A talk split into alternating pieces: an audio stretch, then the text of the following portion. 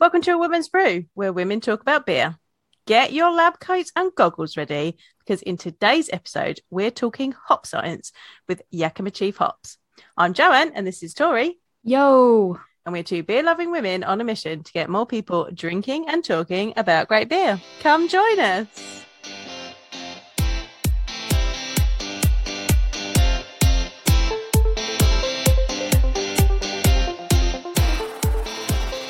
Oh, so first off, thank you so so so much for agreeing to do this because um, I think we're both we're both really excited Yeah. about this. We had so Oh, many that's so questions.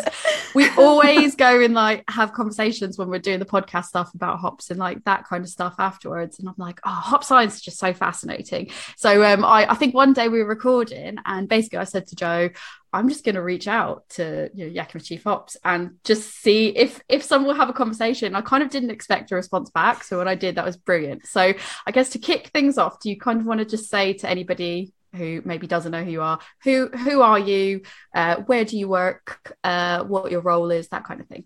Sure. Yeah. So uh, I'm Tessa Schilaty. I'm the sensory and brewing scientist at Yakima Chief Hops, um, which is probably the coolest title I've ever had in my life. Maybe the coolest title I ever will have. I'm Yeah. not sure.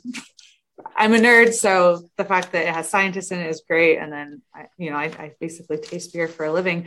Uh, before I talk about like the specifics of my job, though, I'll tell you a little bit more about Yakima Chief Hops, the company I work for, um, which is one of the major hop suppliers. There's kind of three major, I would say, big, big um, hop suppliers.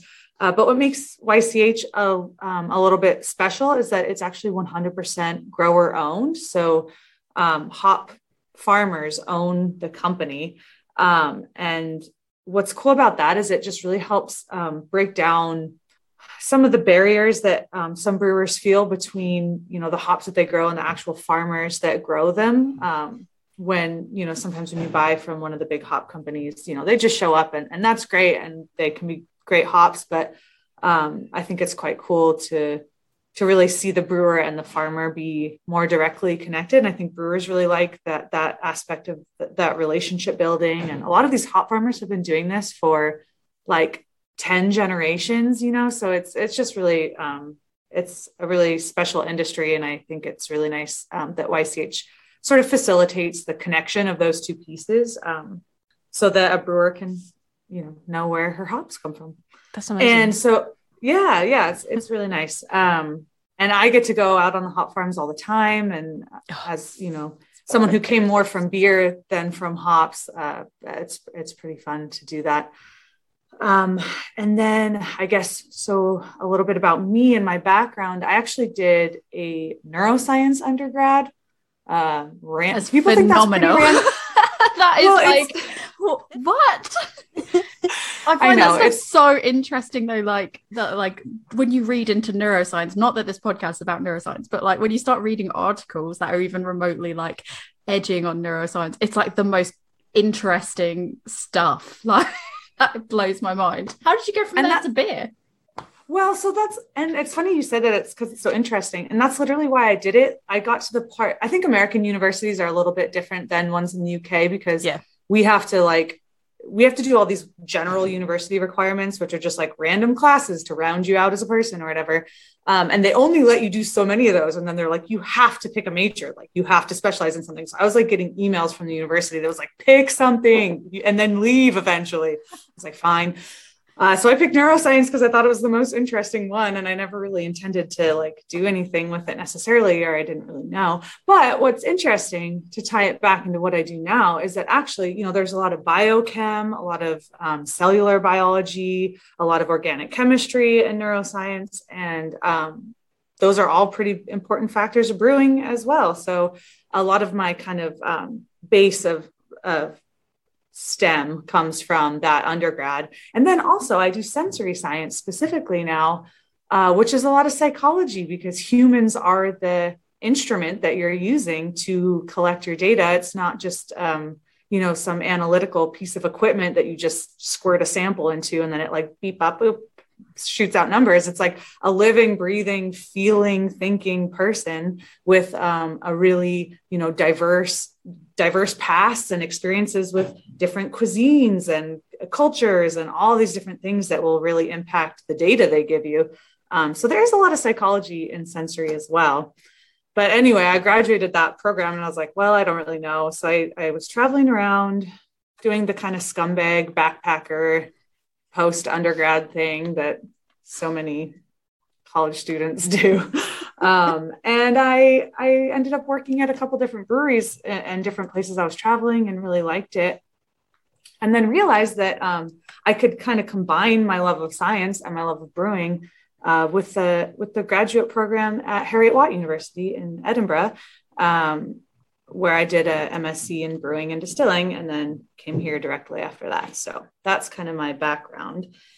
And now, as the sensory and brewing scientist here, I basically help um, design and execute experiments to investigate basically different parameters of, of hop quality and performance in beer. So we also have um, a sensory scientist who's more focused on hop sensory, so like how the raw product smells. But then I kind of like take the ball from her at that point and pass it on into the brewing. So we do a lot of experimental trials um, when we're looking at introducing a new hop format or a new um, new variety development, uh, you know, storage studies.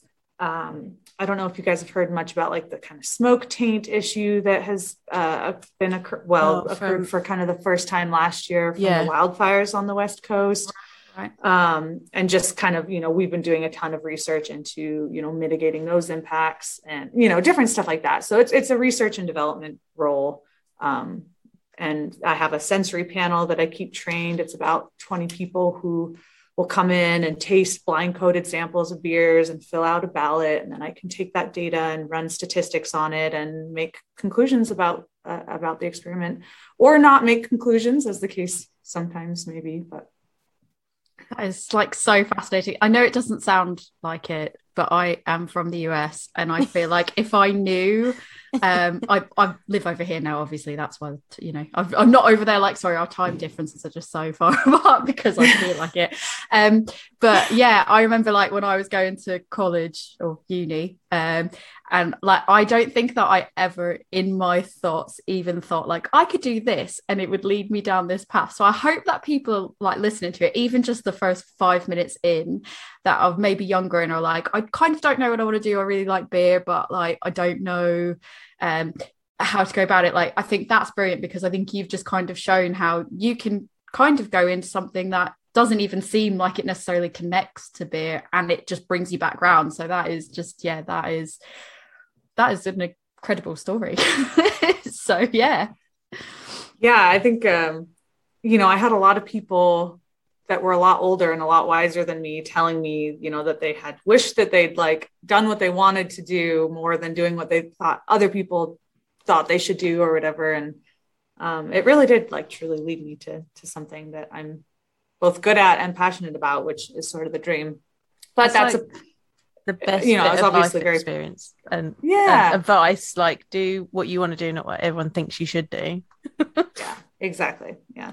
And i recognize that it's definitely like a privileged position to have been able to go to university and major in whatever i wanted and go travel afterwards and stuff. So i know that that's you know um, not everyone's journey so i'm grateful yeah. to have. I think that. it's also yeah. not everybody, um, not everyone's necessarily shoot, suited to go into college, and that's okay as well. But it's just it's interesting how like I, I think I know that um, from my experience when I went to school for print journalism and I didn't even finish uni, if I'm honest, um, and it was one of those things that um, I accrued a lot of debt and I dropped out.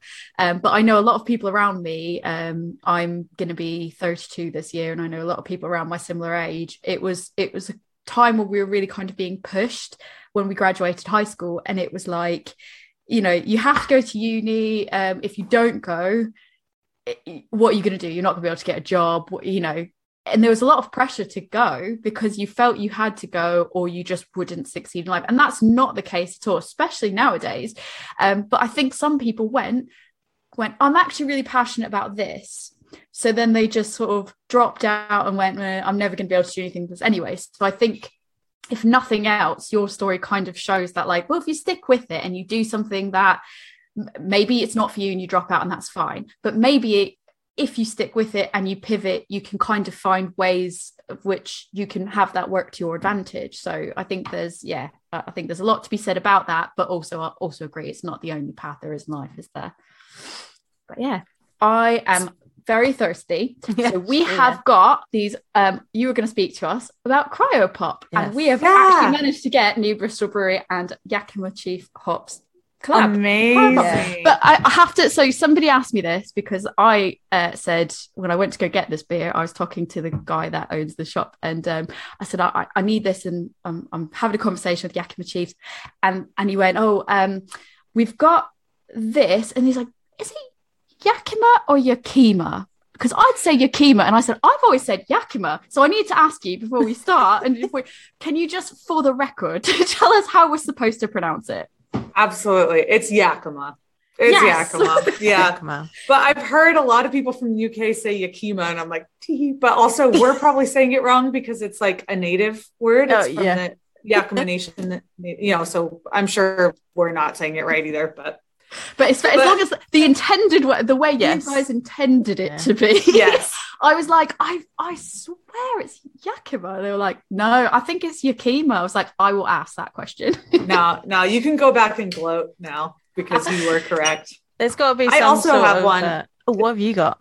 Well, it's a we did. It's a um, with Fair State Brewing, which is a brewery here in the U.S. Um, and this was the the cryopop beer that we um, we had them brew it, or you know, we brewed it in collaboration with them, and then we included a four pack of these in our um, like launch boxes that we sent out when we launched the product and had all the info and branding and stuff. Um, and actually, that was a little while ago, and so I was a little bit suspicious that this would have held up. Um, but then I, I popped a can a couple days ago, and I was like, "Dang, for a hoppy beer, she's lasting." So you know, it's eleven forty here, but I'm on UK time, baby. that is go. it. Like, I'm like, it's okay if you if it's too early for you to have a beer. That's fine. it's Yeah. number two. but it's also kind of like if you're at or nearby or close enough to an airport, it's kind of like you're on Yeah. international time. Yeah. So it's okay. Right. Airport Precisely. within driving distance from you, it counts. It's eh, fine. Within driving distance, that's literally anywhere in the world. Well, that's it. It's fine. I love this system. But this is actually not even my first beer of the day because Oh, wow. I did a sensory panel at 9 a.m. So Your job You is know. amazing. That's good going. I'm Um, impressed. just a question, I guess, before we get into the whole cryopop notes and all that. Um, I know, for example, I've I had this. I was going to ask it later, but it kind of seems relevant now because we're having a collaboration beer. You're having one as well. Um, I know that we had when Talus came out, uh, we had Sirens one, um, and I know that it was like a few that were launching across Europe.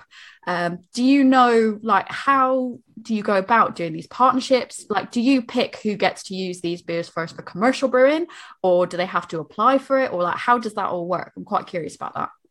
Yeah, that's a really good question. Um, I, in the, it kind of depends, but basically, we sort of, you know, we have a, a team of uh, RSMs, regional sales managers, who have really great relationships with their, um, you know, the breweries that they work with, and we kind of leave it up to them to sort of identify breweries that have, you know, an interest in um, scientific rigor. You know, um, we want breweries who keep meticulous records and like um, know exactly what they're doing and why they're doing it and kind of have a pretty good understanding of um, the the sort of underlying science of brewing. Um, there are great brewers who that's not their forte, but that's the type of brewer we tend to target for this sort of thing.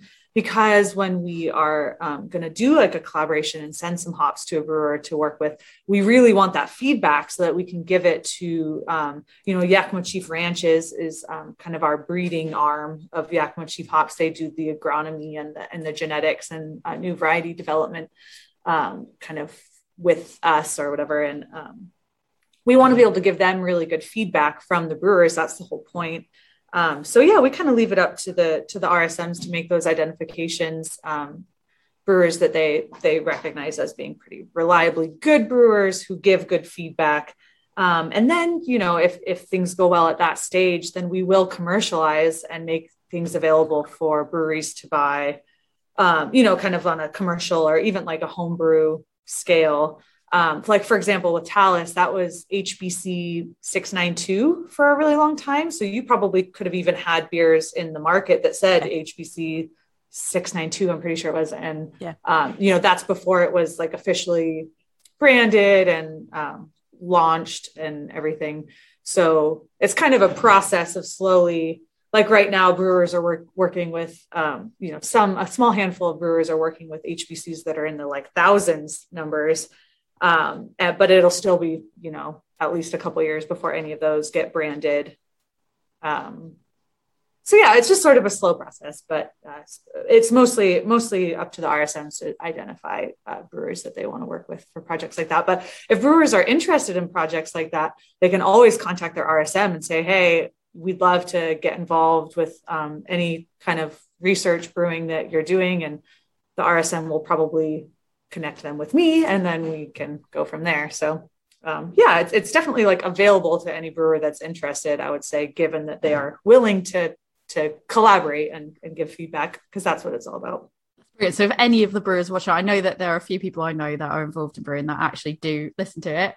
Um, you'll see a friendly face if you want to try to get involved with it. So Yeah, definitely worthwhile um at least trying if you have any type of interest. So yeah, yeah. leading absolutely. on to cryopop. Um tell us about cryopop. I'm excited to drink it. Yeah, so this is a blend of of cryo hops. So um, you know, cryo hops being a product that we have that's more of like a T45, um, like concentrated lupulin pellet, um, meaning that you get less of that vegetative bract component and more of the um, the the hop oils, the lupulin glands that contain all the all the juicy stuff that you want. Um, not that the bract isn't important for other things, but it's just sort of concentrated. Um, and so that so you know we had cryo hops as a as a product category. You can get many different types of hops in that format. Um, but the cryo pop is a blend of um, several different varieties but the what makes it special is that the way that we identified what we were going to put into the blend was actually using our analytic um, our analytical data uh, from our you know our in-house uh, like chemistry analysis lab um, who had basically for for years we've been working on identifying the the compounds that are present in hops that actually survive the brewing process to make it into the final beer so for you know the hop oils that we're talking about all the time people often want to talk about myrcene um, you know humulene uh, as these are the biggest component of the hop oil portion of a any given hop. But what we've seen is they're actually not very soluble in beer and they don't survive the brewing process. You know, the brewing process has a lot of high heat, there's boiling, there's yeast sedimenting out, there's all kinds of, it's tumultuous uh, environment for a compound. And so these compounds are actually leaving at pretty high rates. So they're not surviving. So why are we talking about them? Why is that the focus? Why are we saying, oh, it's got this much myrcene in it when the myrcene's not going to, you know, really impact your final beer that much, especially if you use it kind of ear- like in, in uh, hot side at all. So we used, you know, we did a series of experiments where we did an analysis on the hops and then we brewed with them and did analysis on the beer and just, you know, kind of saying A to B, what's going through, identified a series of compounds and then used hop analysis that we do on every harvest lot of every hop that Yakima uh, Chief Hops receives during harvest. We know what these com- what these compounds are and how much of them are in every single lot that we receive. So we took that data and we selected um, a handful of hop lots that had the highest quantities of these survivable compounds. So we were like, ignore myrcene, ignore humulene, uh, let's look at the ones that we know are going to make it into the beer. Um, and then we blended them, and that is cryo pop. And then obviously, you know, there were a few iterations we brewed with it. We made some tweaks. Um, we put it out into brewers' hands. We made some tweaks, and um, finally landed on this particular blend, which I feel like um, pretty consistently delivers like super. Well, I'll let you guys tell me what you Okay. smell before I say. It smells juicy. Like I So smell like juicy. It just smells juicy and I love it. I'm getting grapefruit, some citrus. Yeah, pretty big citrus notes for Yeah. sure. I definitely get grapefruit for sure.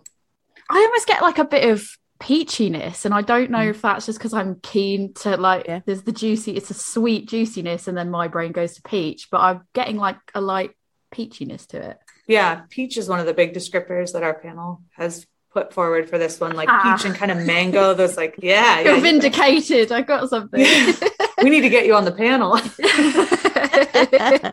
she never believes that what she's smelling is right. it's it's normally i'm like did i get that right? Or like i can smell something in particular but i can't like it's on the tip of my tongue but i can't figure it out. And then joe's like is it this? And i was like yes. It's exactly what it is It's imposter syndrome. I feel like no one ever feels like they're like we talk at- about it all the time All like the between us so yeah 100% uh, yeah She messaged me the other day and she's like, there's this, she's like, there's this, I don't know what it is. She's like, it's not smoky. I was like, is it woody? She's like, no. I was like, is it tobacco? and i was like Yes, yes that's what it it's it's because that's like a really hard one to Yeah. explain isn't it tobacco is hard. We actually put Yeah. it under the woody cat- category. because I was Yeah. saying it's I was like it's it's not quite woody and it's not quite smoky. It's kind of like a blend of the both, and I can't figure out how to describe it. It's on the tip of my tongue, and she said tobacco, and I went yes. Just means that we've tasted beers too many That- times. I know what she's. What beer was that? what was yeah, it? um, I don't even remember what was it that we were. I don't even remember. can't was that remember. we were drinking. I was Not drinking. important. I mean, We drink It was, it, beers, it was it was it was a dipper. Uh, it was the Phantom Life in the Oh, Life yeah. in the Fast Lane dipper, and because it was a dipper, I don't know. I just wasn't expecting. It smelled really fruity, Yeah. so I wasn't expecting the taste to be tobacco-y. And I was like, I can't, I can't place it because the smell is throwing me off of what I'm tasting. Yeah, Sensory stuff. It's crazy. I know. It's weird when those two things don't align. Yeah. I'm getting a little bit of savoury, but not in a bad way. It's like that tropical fruit that goes almost like overripe Yes. Yeah. For me, like not in a bad way, but it's like really juicy, like almost off tropical fruit. Sometimes they say papaya Yes, because yeah. and might be, papaya yeah. can almost go like sweaty or something. Like it's almost a savory tropical fruit. It's nice, but it's like Yeah. sitting right on that And it's- border. It's not that where sometimes when it, you've got a lot of hop aroma, you get that kind of onion garlic. It's not that. No, Sure, yeah. It's the nicer side of that. I think I get a bit of like sense. pineapple in it as well because Yeah. what, I, what I'm picking up is kind Definitely of like where my brain goes is like tropical smoothie meets like cocktail. Like I think of it made me think of like a pina colada, but not heavy on the coconut, if that makes sense. Because it was Yeah. that like pineapple juiciness is what the tropical fruits that come through for me. And there is kind of a sweet aromatic component, I think, that goes like almost Yeah. kind of honey or vanilla, Yeah. maybe. Like, it's coming across slightly perfumey to me. Yeah, we got some pretty high floral notes Yeah. in some of the brews. Depends on the application, I think. But So are there any other like aromas that we should have got that we didn't get from that? Or was that pretty much did we kind of get things that people normally say or yeah, I feel like you guys pretty much nailed it. Yes, uh, we're good at this. Yeah, high citrus, high tropical, Yeah. just juicy, fruity, Yeah. uh, but with a, a little touch of um, kind of the sweet aromatic notes as well. Yeah, 10 out of 10. Amazing. Well should we done. go in for the taste? Well. Right, cheers. Oh, yeah, I already did. Sorry. So did I. Oh, it's not as um it's a lot lighter than I thought it was Mm. going to be. I think I was expecting it to be this it, it's not thin, but I think I was expecting it to be like a heavier, thicker because the the smell was so pungent like in a in a good way that I was expecting it to almost be a bit more like heavier than it was and it's really light and it just feels like I could drink this. It's it's Yeah. very sessionable because you, you don't you're not getting overloaded on sweetness or something that's too heavy if that makes sense too too creamy where you're like oh after a while i think i'd be a bit full it doesn't come through like that at all They must It's have had a nicely good, sessionable. good yes. malt bill then. Six Um. Oh, that's decent. Yeah. I think mine's a little higher, six six. Yeah. Yeah. Um, yeah, that's it's interesting the aroma versus the taste thing. I always instruct my panelists actually. So we have a, a flavor sheet on the ballot. It's digital, but they smell it and taste it, and that's all the flavors.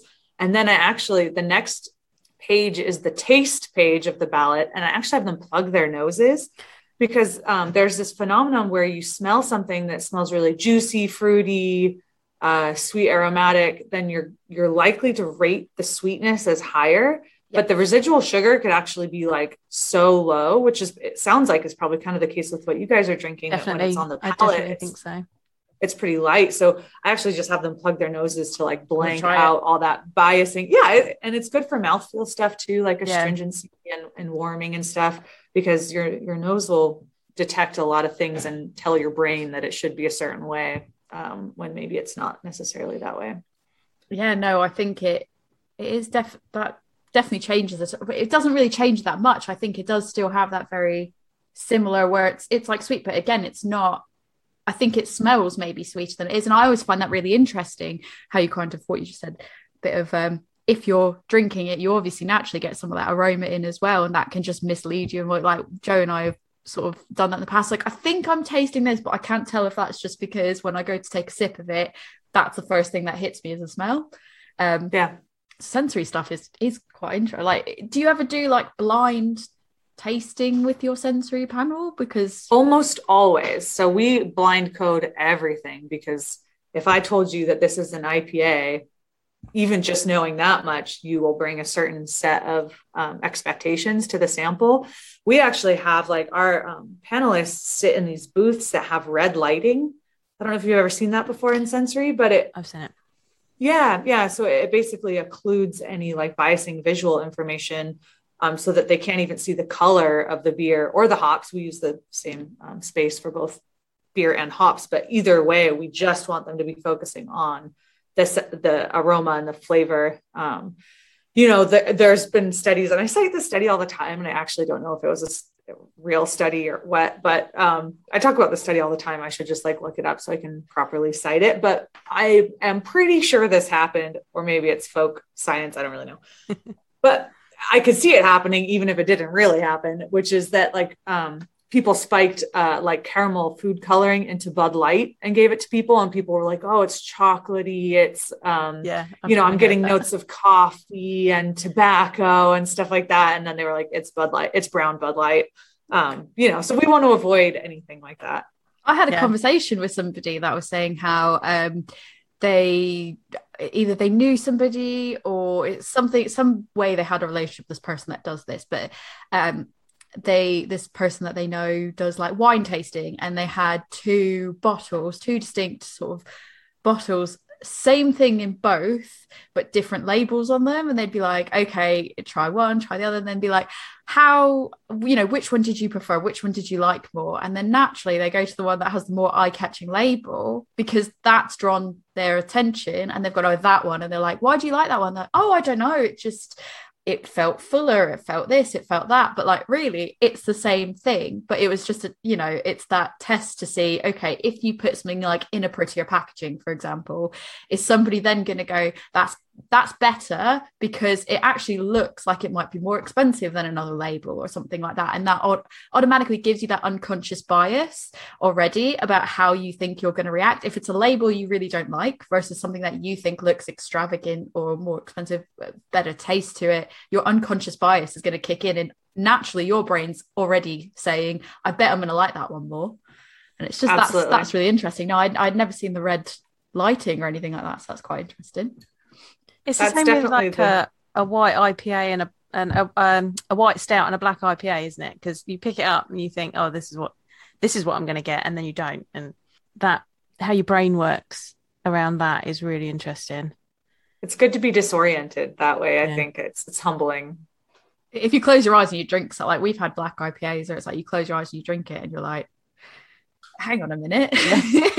That's yeah this you know or, or a white stout we had Yeah. we had one the other night and it's just like if I closed my eyes and took a sip of this and then I looked at it I'd be like that's not what that's supposed to look like at all What's a white stout? I Oh, don't you think have I've you not got white stouts over there? I don't think so. Oh. Do you not get them they are like hand I absolutely love white stouts because there's so much like a lot a lot of the times there's so much like white chocolate to them as opposed to like cacao and then you get um the So it's a pale beer, but it will have like chocolate coffee, How? um, roasty. So they do it with because we looked this up. We just did this in our episode. um, they'll use a light grain bill, but then they'll use like cacao nibs or green coffee. So the coffee beans before they roast it, so you don't get the color. yeah, Or they'll cool. I'll sprinkle just a little bit in. Yeah. so I don't know if you can see this photo. The lighting might mess this up, but this right, was let's see what we my double chocolate white stout. Oh yeah, that's what. Yeah. Oh my gosh, it looks like an APA, Yeah. IPA. Yeah. And they look like Wow. they look like an IPA, and then you drink it, and it's wild. and it's Coffee and roasty, and like, roasty. yeah, Yeah. Oh, just Ooh, yum. biscuity. That's just gorgeous. Yeah. Like, yeah, love it. Next time you'll have to come like over to the UK, and you'll have to yeah, have Absolutely. some white stouts because they're amazing. Yeah. I live in obviously I live in hop country, so it's like IPAs and every iteration of an IPA around here. And Can't um, fault you for that. Yeah. That yeah, obviously it's it's Yeah. good and it's I, I do quite like IPAs, but to be honest, when I'm uh, kind of beer exploring on my own personal time, I tend to gravitate towards uh, not hoppy beers because I don't want to like become you know tired of the thing I yeah, yeah have it's, to it's always drink all the time. and Yeah, try I like around and all that. Totally. Yeah. And I like the UK, I love the UK beer scene for that. I mean, obviously there's tons of IPAs now, but um, the traditional beers there being so malt forward um, is It's quite interesting because I think over here, and I don't know, Joe, if you disagree or not, I think like over here, we do get a lot of, at least from a consumer aspect, everyone's sort of idolizing these US breweries. And I think we just kind of don't don't realize that there's certain things like white stout that we do over here.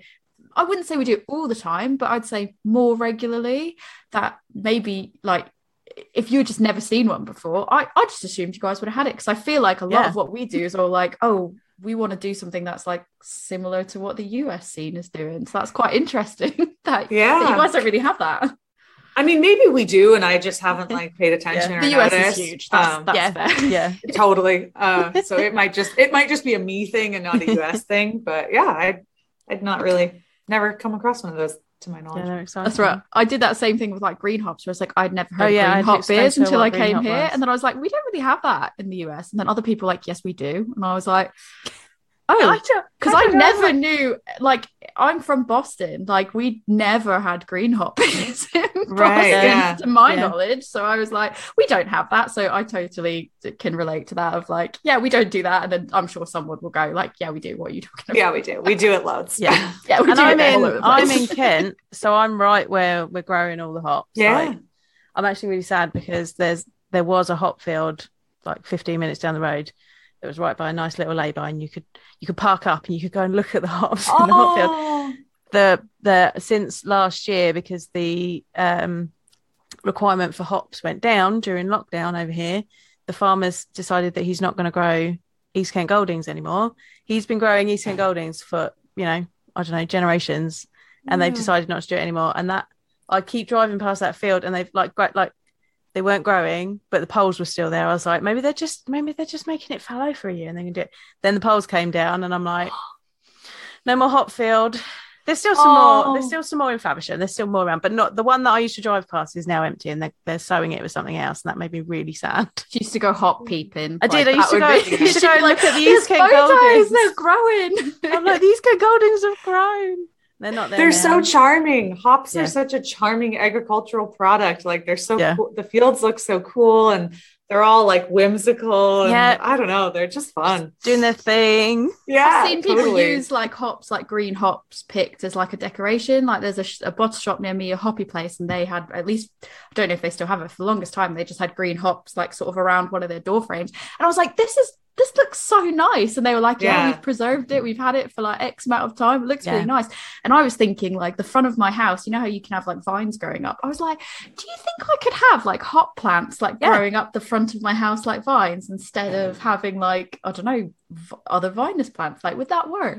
I don't totally know. You totally can. I, s- I I love tried that. to grow some this year. Tried last year from seed and I got nothing. This year they started growing and then they got a little. They weren't big enough to plant outside and then they just didn't make it. So Yeah. I think Next, next, year's year, our year, Joe. Next next year I'm getting a rhizome and I'm just gonna I'm gonna do it that way. yeah, do a rhizome. Yeah. I actually have a friend who lives in Thurso in the far north of Scotland who grows hops. Not robustly, but they do grow on the north coast of Scotland. So Say how? if he can do it, if he can do it, you Yeah. can do it. Yeah, yeah I Impre- can, like I'm in Kent. impressed. Like this is the soil. This is the place to do it. Yeah, Like, I just need to I need to get them going and then it'll be fun. Next year's our year for sure. Yeah. Um, one more question on the cryo pops stuff. So, so how Oh, long sure. from the start of when you started first saying, "Let's develop this, let's do this," um, to the point that it was ready for commercial brewing? Like, was that a year? Was that numerous years? Like, how long does that actually that that particular process take? I would say closer to numerous years, although this particular product is kind of uh, slightly unusual just in that um, there was a lot of research that was happening around these survivable compounds before we ever um, necessarily said we were going to try to like make a product out of that research you know a lot of it was just research for you know research's sake i guess um, but you know at, we're not a university or a nonprofit or whatever so you know i think probably they knew in the back of their minds that it would eventually lead to some kind of product development but it wasn't necessarily like oh, we're to, we want to make a blend of cryo hops that does XYZ. It was kind of like, whoa, we have all this research that is super compelling. Um, how can we kind of like use this research to, um, you know, help brewers make better beer, basically, which is the, the end goal of most of what we do is to, to try to help brewers do their jobs better. Um, and so I think, you know, we had this big body of research and then had this idea of how we could um, you know manifest it into a, a product and probably after that idea it was probably about a year maybe a year and a half of kind of t- trying different blends brewing internally sending sending them out as i kind of outlined before um, and then we launched it what last march april i was going to say i don't think I it was that know. far because we had the brew york um, Yeah. i remember you did the tasting at bigfoot Yeah. for that and i think Which it had been out for not um, a massive amount of time Yeah. i think Yeah. I'm obviously not a marketing person. I, Yeah. I don't have all these dates, but yeah. Um, so yeah, I, and I would say that's probably pretty typical for a product. You know, we try to be a pretty, um, we try to move pretty quickly when we have ideas for for new stuff. Um, you know, luckily we have a pretty capable R and D team that um, is is resourced and you know given what we need to do what we need to do and turn it around in a pretty quick way um, and i know our sales team and marketing team really like to kind of like push the you know if we've got something we want to like you know jump on it and make it available. And there's a lot of like excitement around new product releases which is really fun. Um, so we, we try to move we try to move quickly and and uh, anticipate needs and and be prepared to meet them. And you know to do that you have to invest pretty heavily in your systems. But um, cryo pop's a pretty good i don't know pretty good result i would say. Like um, as someone who you know isn't in sales or marketing and doesn't necessarily need to like ask anyone explicitly to buy it i i really like this product like i'm quite happy with how it turned out yeah i Like think it's it- it's sweet and fruity and just i don't know it's nice what were you going to say I like how it works with other hops. So we were just saying I I did um the tasting of Brew York's set where they had the single hop and then they mixed it with others. I, think it's really that. int- I think it's really interesting what it does, how it bolsters other hops in different ways. Like that was really interesting about it as well. Yeah, we were kind of talking about how it's almost like a, it can be used as sort of almost like a salt or like an MSG or something Yeah. in a brew where it's like um, not necessarily dominating, but just kind of like lifting other flavors, um, which I think is a pretty fun one. I wish I could have Yeah. tried those beers, man. Maybe I'll need to get. Oh yeah, they were really. if I if I thought that I could confidently send them to you and they wouldn't get confiscated, yeah. shop near me still has some. I still have a set, and um, the shop near me sells the set. I would get them and try to send them to you, but I'm not confident they won't. I know, it's you. not easy It's right not. It's, It's yeah, no, it's not easy. easy. Yeah, it's No. not normally easy in general to send beer Exactly. because every state is different and they just, I know. just really don't like it. So I, And I think am, like not even attempting it. Yeah, I think sometimes someone at the post office is just like, hmm, these look good. I can say Right. that there's a law. No one will question me. Yeah. yeah my sister was like can i send you she got oh i was supposed to go back at christmas um last year and i couldn't go because obviously oh, in case you didn't know there was a pandemic so i couldn't go um at least over here I don't know. Yeah, yeah. something like that everyone's been talking about. um, and so my sister had accumulated all these beers throughout the year for us to try. A lot of them, thankfully, were stouts and sours, so they will last like a bit longer. Um, but she had bought all these ones as they were coming in very odd, like small batch, like four small four packs that sell out quite quickly, like the sour patch one, Joe, that I, I sent you. And I was like, yeah. sending Joe, like, I get to go and drink these. This is amazing. Um, and then I didn't. And now they're still sitting in her fridge. There's like a Reese's peanut butter stout in there. And I was like, oh, come on. So she's saving them for when I come home this Christmas, hopefully. And she was like, can I send you them? And I was like, please don't was like, yeah. if I just if I They'll watch you try lost. to send me those and they get lost or damaged in the yeah. post, I was like, I will cry because they are too ex- overall what she's accumulated. I was like, it's too expensive. I can't have you then pay a fortune to ship them and then they get lost or damaged. Yeah, yeah. they're precious. Yeah, yeah, they're no, they're too precious for that. And it'll make it that much more special too. Like you've waited, the anticipation has grown. Like it's going to be awesome. Exactly, and I want to have them with her. Like I don't I'm yeah, like cool. Yeah. I can have them by myself. But yeah, but I was uh, like, it's not as fun as sharing that experience. I think a lot of like drinking beer. I don't know if you guys would agree, but a lot of drinking beer for me is the shared experience. So like if I have something that's really good and interesting and just something unique that it's maybe difficult to get again. I don't want to just sit and have it by myself. Um, I can have it with my husband. Sometimes I do, but if it's something that I don't think he'll necessarily fully appreciate, I'm like, I'll just have to hold on to it and wait until I see Joe or somebody else yeah. because I want to share that experience with someone I know is going to equally appreciate that. And that's part of like what's really fun about drinking beer and and enjoying beers. So, but yeah, this is a really yeah, especially nice. when it's like an interesting beer like this. You want to want to share it with someone that's going to appreciate it. Totally. The number of times I've like brought beer to a party and been like wanting to talk about it and then not wanting to be that person at a party that's like, wait, what do you think? What do you taste? What do you smell? Like ruining everyone's vibes. Or like, I'm you can come to, to our out. parties because we'll be like, we'll tell you. You tell us what you yeah. think too. That's literally us. Yeah, I mean, I yeah. I brought beers into work because they were, you know, we have like our, our office has like um Peronis in it and stuff. And I was like, that's that's fine, like that's not a problem. And I was like, but I'm gonna like just bring bring some stuff in from a local brewery and just put it there. And if you drink it, I mean that's that's cool too. Yeah. And uh, and then they started drinking it, and one of the guys was like, I had this one. It's just there was there was so much like flavor. I was like, what'd you get? What'd you get out of it? and then we spent like time going back and forth on like chat, being like, have you tried this one? Have you tried that one? And I was like, I could sadly just talk all day about beer and beer tasting and stuff like that. And I was like, I don't normally like to do that because I know no one wants to hear that. But when he was engaging me, I was like, You've come to me. This is your yes. fault. yeah. Yes. Yeah. He made his bed. Now he must lay yep. in it. Exactly. I was like, You did this. Um, but yeah, I get like stuff like this. Where do you kind of draw the inspiration from? Is it like do you do you say I've spotted a problem, like a brewer is having a problem? How do we solve that problem? Or is it a more proactive approach where you're like, this could be interesting, let's do that, or I'm aiming for this taste, or is it a combination of all of them?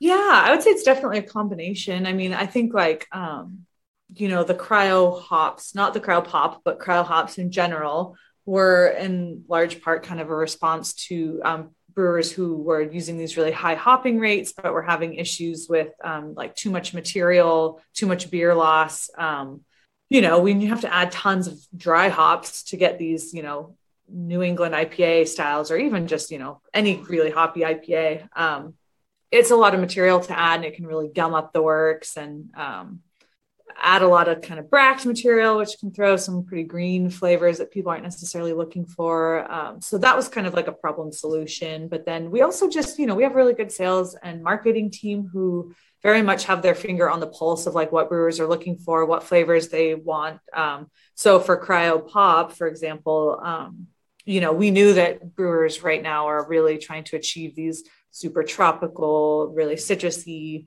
um, flavor juicy flavors in their beers. Like the juicy ipa is like king in craft right now. And so we wanted to help them do that and like give them something that might be a little u- more user friendly than um, trying to come up with these blends on their own. And you know there's so much variation in hops. It's an agricultural product. So lot to lot variation can can be pretty big you know terroir like um, year to year variation. Um, so you know brewers who are just starting out, for example, might not quite have um, as much.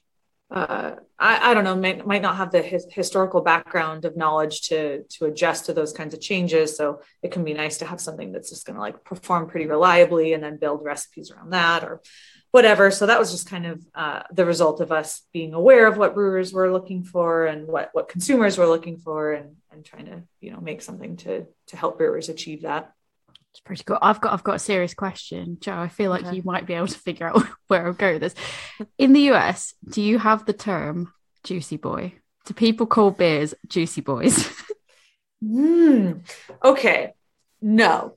I would say I hear crispy boy all the yeah. time. Yes, okay. So crispy boy translates, juicy boy doesn't. doesn't. Juicy okay. boy misses me personally, but again, like you said, it's yeah. a big and we'll say juicy. and I would maybe even say I would say I would probably say just I would probably just say juicy, but juicy. would people say juice know. with like five zero, like five O's? Five Would they just go like juice? juice. Like does that yeah. translate? Yeah. Yeah, that translates. Yeah. yeah. Yeah, they do that. Just trying to figure out the similarities. It's not just juicy. I had to ask. Juicy. Yes, juice. juice. Yeah, yeah, yeah, That's where we go. But yeah, we just needed to check that because people are going to yes. want to know that. That's the real. It is important terminology. Important yeah. terminology. Yeah, yeah. we've got a scientist, and we we this is scientist approved. yes, this is a word. I couldn't not take that advantage. Just ask yeah. that yeah. question. Yeah, I um, completely fully when when when you're developing hops, do you kind of and this maybe this is something you don't necessarily know, but it's fine if it's not. Um, do you know more or less what flavors you're kind of expecting to get out of the hops you're developing, or is it more you kind of blend and mix like if you're blending hops or something do you kind of go oh roughly this is what i want or do you kind of wait until after it's done to go oh here's we thought these two would be interesting together and here's what the result is. So you're talking about hop blends and not the creation of new hop varieties. Yeah. Um yeah so for most blends there's kind of a target i would say. Um yeah i would say most blends there's a target because otherwise we would just use single hops that exhibit characteristics but like if we can't get those char- if we can't seem to get those characteristics out of any single hop then a blending situation can be good. Um so yeah we're working on like this uh you know cryo pop series. We're probably going to release more that have um, different kind of flavor profiles but are in the same family. Um so i probably can't say much more than that except that we are working on like kind of more flavor targeting, but that's not really new. I mean, um, we, you know, we've we've done blends to try to like um, mimic certain hop profiles that maybe maybe for hops that like um, like uh, German Perle, for example, is a hop that we can grow Perle in the Pacific Northwest, but we can't make it taste like German Perle because it will it will taste more. It'll be more citrusy and more um, fruity, and um, actually, a lot of brewers are not looking for that for beers that they're using German Perle and they want it to be um, just really herbal and like chill and like mellow, mellow, mellow for their crispy boys. and so they don't want to use, you know, Pacific Northwest Perle that's like going to be really citrusy and punchy.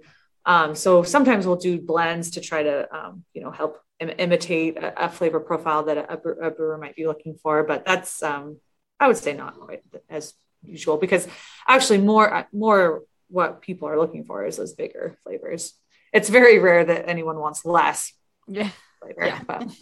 Fair enough. When you've got something like Talus, that obviously is kind of like a related to, you know, other hops and that. Um, did you kind of know, well, given it's sort of related to Sabro, it's going to have a coconutty taste to it? Or was that more of like an experiment of like, let's just see what happens with it? Yeah, well, the new variety development process is actually like close to 11 years. Mm-hmm. Um, because you know you can only you can only grow hops once a year, so you only get one shot per year at any given cross. Um, and there's tons of screening that has to happen. So actually, like flavor and aroma and stuff doesn't really come into the mix for the first little while. There's a lot of um, agronomic stuff that actually needs to be considered. So, is it resistant to powdery mildew? Is it resistant to, um, you know, different pest, um, to, to, different disease, you know, hop targeting diseases? Is it, um, you know, what what's its yield? Does it give like big dense cones, or is it pretty sparse? Um, is it, you know, how much water does it need? Um, you know, there's all these all these different uh, considerations from a from an agronomic perspective um, that are really important because a hop could smell like the rainbow, but if a farmer can't grow it without you know, ruining their lives. it's not worth it. Yeah. So um, all of those considerations are huge at the beginning, and then it's not until you get a little bit later in the process that you start sticking noses on the cones and um, seeing if there's anything new and interesting. Because the only reason you'd really want to release a new hop, there's so many hops to choose from. So why, you know, if you want to release hops that are doing something different um, and unique, and so if you're smelling through a field of hops and you find one that smells amazing, but it smells amazing in the way that Mosaic smells amazing, um, then is that worth putting a lot of like investment into? Probably not. But if you pick one up and it smells like coconut and you're like, I never smelled coconut in a hop before, that's something quite interesting. And that's kind of those like neomexicanus um, lines that have been really popular, um, like Sabro, and they get that really um, coconutty, woody character that um, you definitely don't get out of the likes of Citra and Mosaic and stuff. So um, I don't. I feel like I just want to ramble, and I don't know if I even answered no. your question. No, you no, definitely you did. no, you 100 you 100 percent Yeah, you did. totally no, I find did. it all interesting. Yeah. Like honestly, you could say whatever. I, I'm just Yeah, all these. like- We've got. We know that we're not going to get like even through. We're just going to have to skip half the questions because it's like we've got so many questions, and it's like I feel like we're just overloading you with all of them. Um, should we just quickly have a, have our second beer? And you could tell Sure. us. So basically, we both have um, a hop. So I don't think I think I don't know if yours is only Idaho Seven. I've got a mix of Idaho Seven, but I know like in our email exchanges, it mentioned sensory sensory hop of the month. Um, so I thought maybe you could tell us more about what the sen- sensory hop of the month program is, and then maybe you could tell us a bit about Idaho Seven in particular. So Sure. Yeah. So we were kind of doing something in tandem with um, the kind of sales and marketing team where they were, were trying to kind of shine a spotlight on, on certain varieties each month. And so we kind of were going to do something alongside that where um, we basically would uh, get a bunch of beers from the market that used that specific hop um, and taste through them as a group. Because uh, ideally single hop varieties we actually get a lot of beer um, sent to us uh, with all the different hops that we grow and sell. But as a sensory as sensory scientists we're always really interested in single hop beers because as much as they're not like maybe the most exciting or dynamic beers and sometimes they are but often they're not um, we really want to know what a hop does in a beer and if i'm trying to tell you about what idaho 7 does in beer but i've only ever had ones where it's idaho 7 simcoe and mosaic idaho 7 and citra and you know i'm like well i, I Yeah. think it's this but i don't know what was you know there's so many other factors Yeah.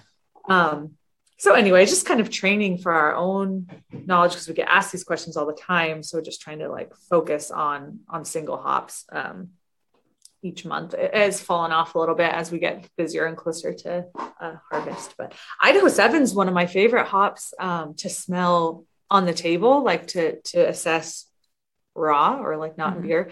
Um it is so consistently good like when when you know we smell almost well we smell every lot of hops that gets delivered and it's thousands and thousands during harvest. Um and so you know we're smelling a lot of hops during that time. Nose fatigue is real I was going to ask, do you ever just go nose blind Yeah. where you're just like, I We- we can't ha- smell anything? we have to set it we limit the number of samples we can do a day so we get behind really fast but we do maximum 60 a day in sets of 10 and then Still try to wait at least an hour between each set of 10 and we just spend all day like i mean all day smelling hops Yeah. which is it's a great experience it's Yeah. really good training but it's it is fatiguing i actually have a little like facial steamer um everyone kind of makes fun of me because it sits on my desk and i'll just like like breathe in steam Yeah. between because like i don't know it's really dry here Yeah, you got to clean out the palate and Yeah, yeah. I was going to say, It's do you have any keep it fresh. tips for like, like, okay, you've been smelling something like you've been really focusing on trying to pick out smells and something, and then okay, you're going to go smell something else. Do you have any tricks or tips of like how you can sort of just even just quickly clear? I've heard like, uh, just do this and smell your smell your arm, or is there anything Yeah. else that that you could tell us? Yeah, I would say like definitely trying to smell something just like neutral is ideal. You know, there's for a while coffee beans was the Yeah. thing, but um it's more fatiguing. It's a really strong aroma and it's different from the other aromas, but it's still gonna um impact your ability to pick out. I mean, there are hops that have some aromas that are similar to things you could get in coffee. So if you're blasting, you know, your nose with something that strong, you're probably gonna lose sensitivity. So we use like um, mo- unscented moist towelettes, like what you might get handed out on, on an airplane or something. Um, Nice. The moisture is kind of helpful, and then it's just unscented, so it's not going to um, interfere. But if you don't have that, yeah, crook your arm, whatever. For beer, we use um, unsalted saltine crackers.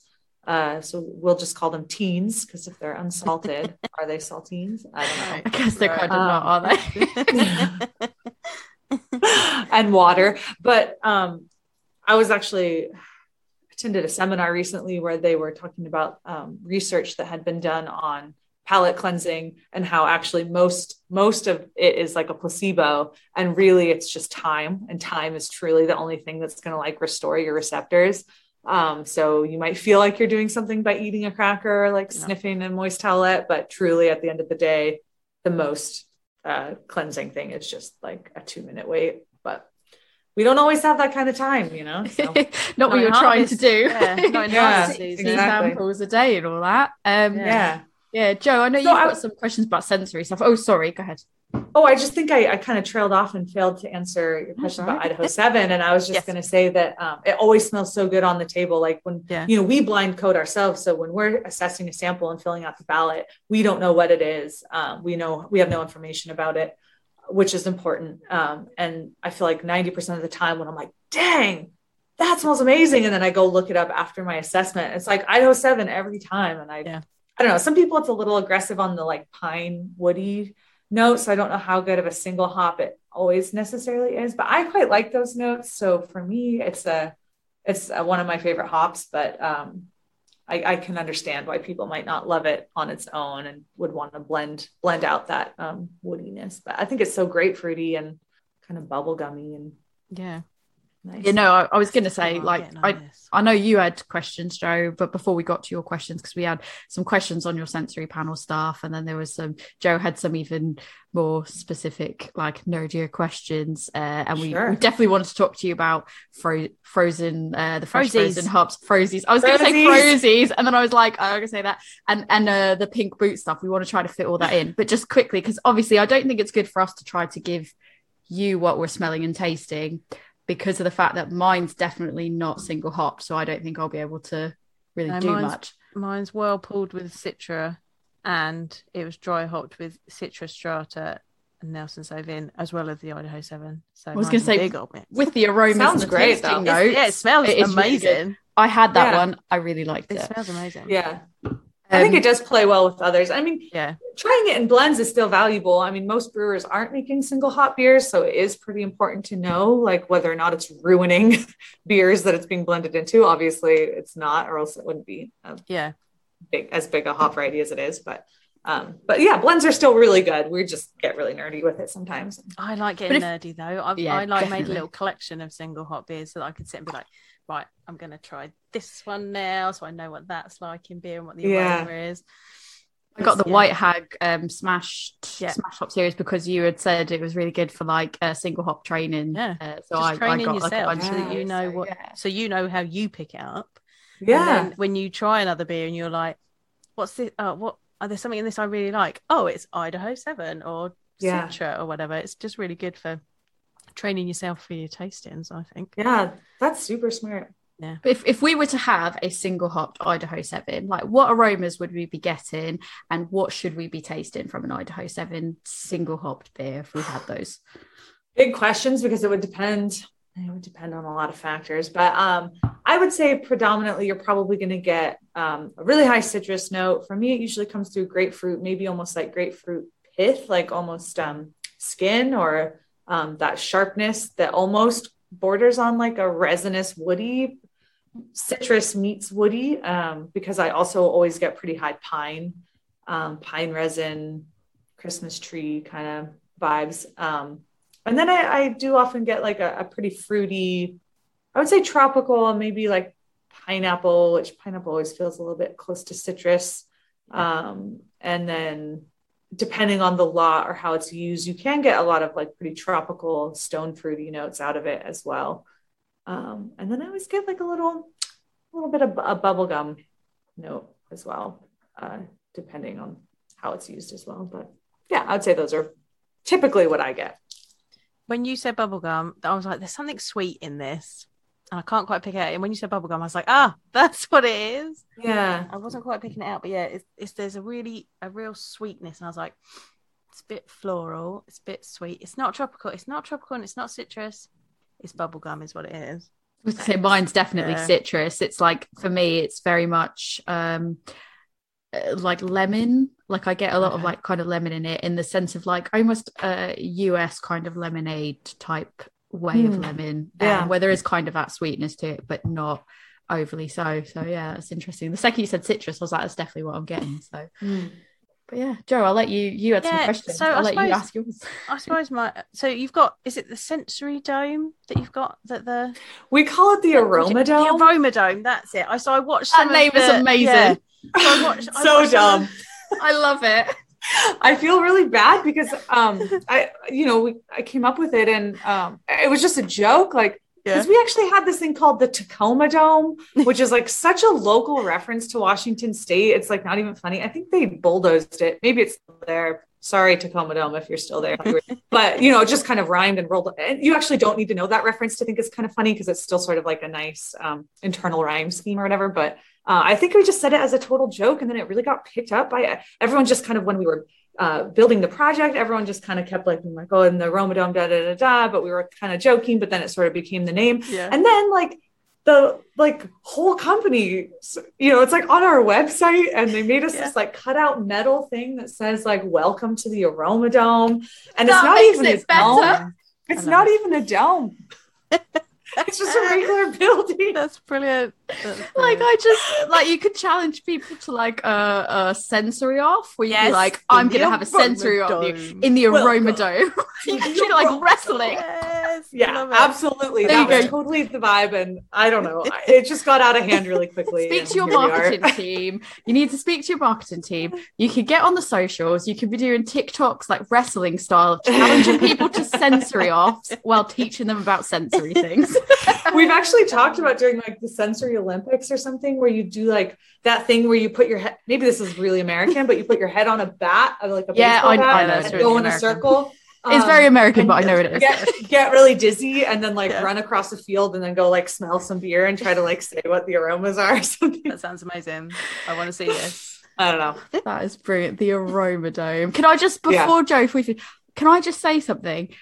When you mentioned baseball, this has nothing to do with beer, but I found out for the first time how weird our American sports are. Did you know that US sports do not have like dance cams and kiss cams and stuff like that? They just they don't have them. That's Yeah, not we true. There's no Wait. dance cams.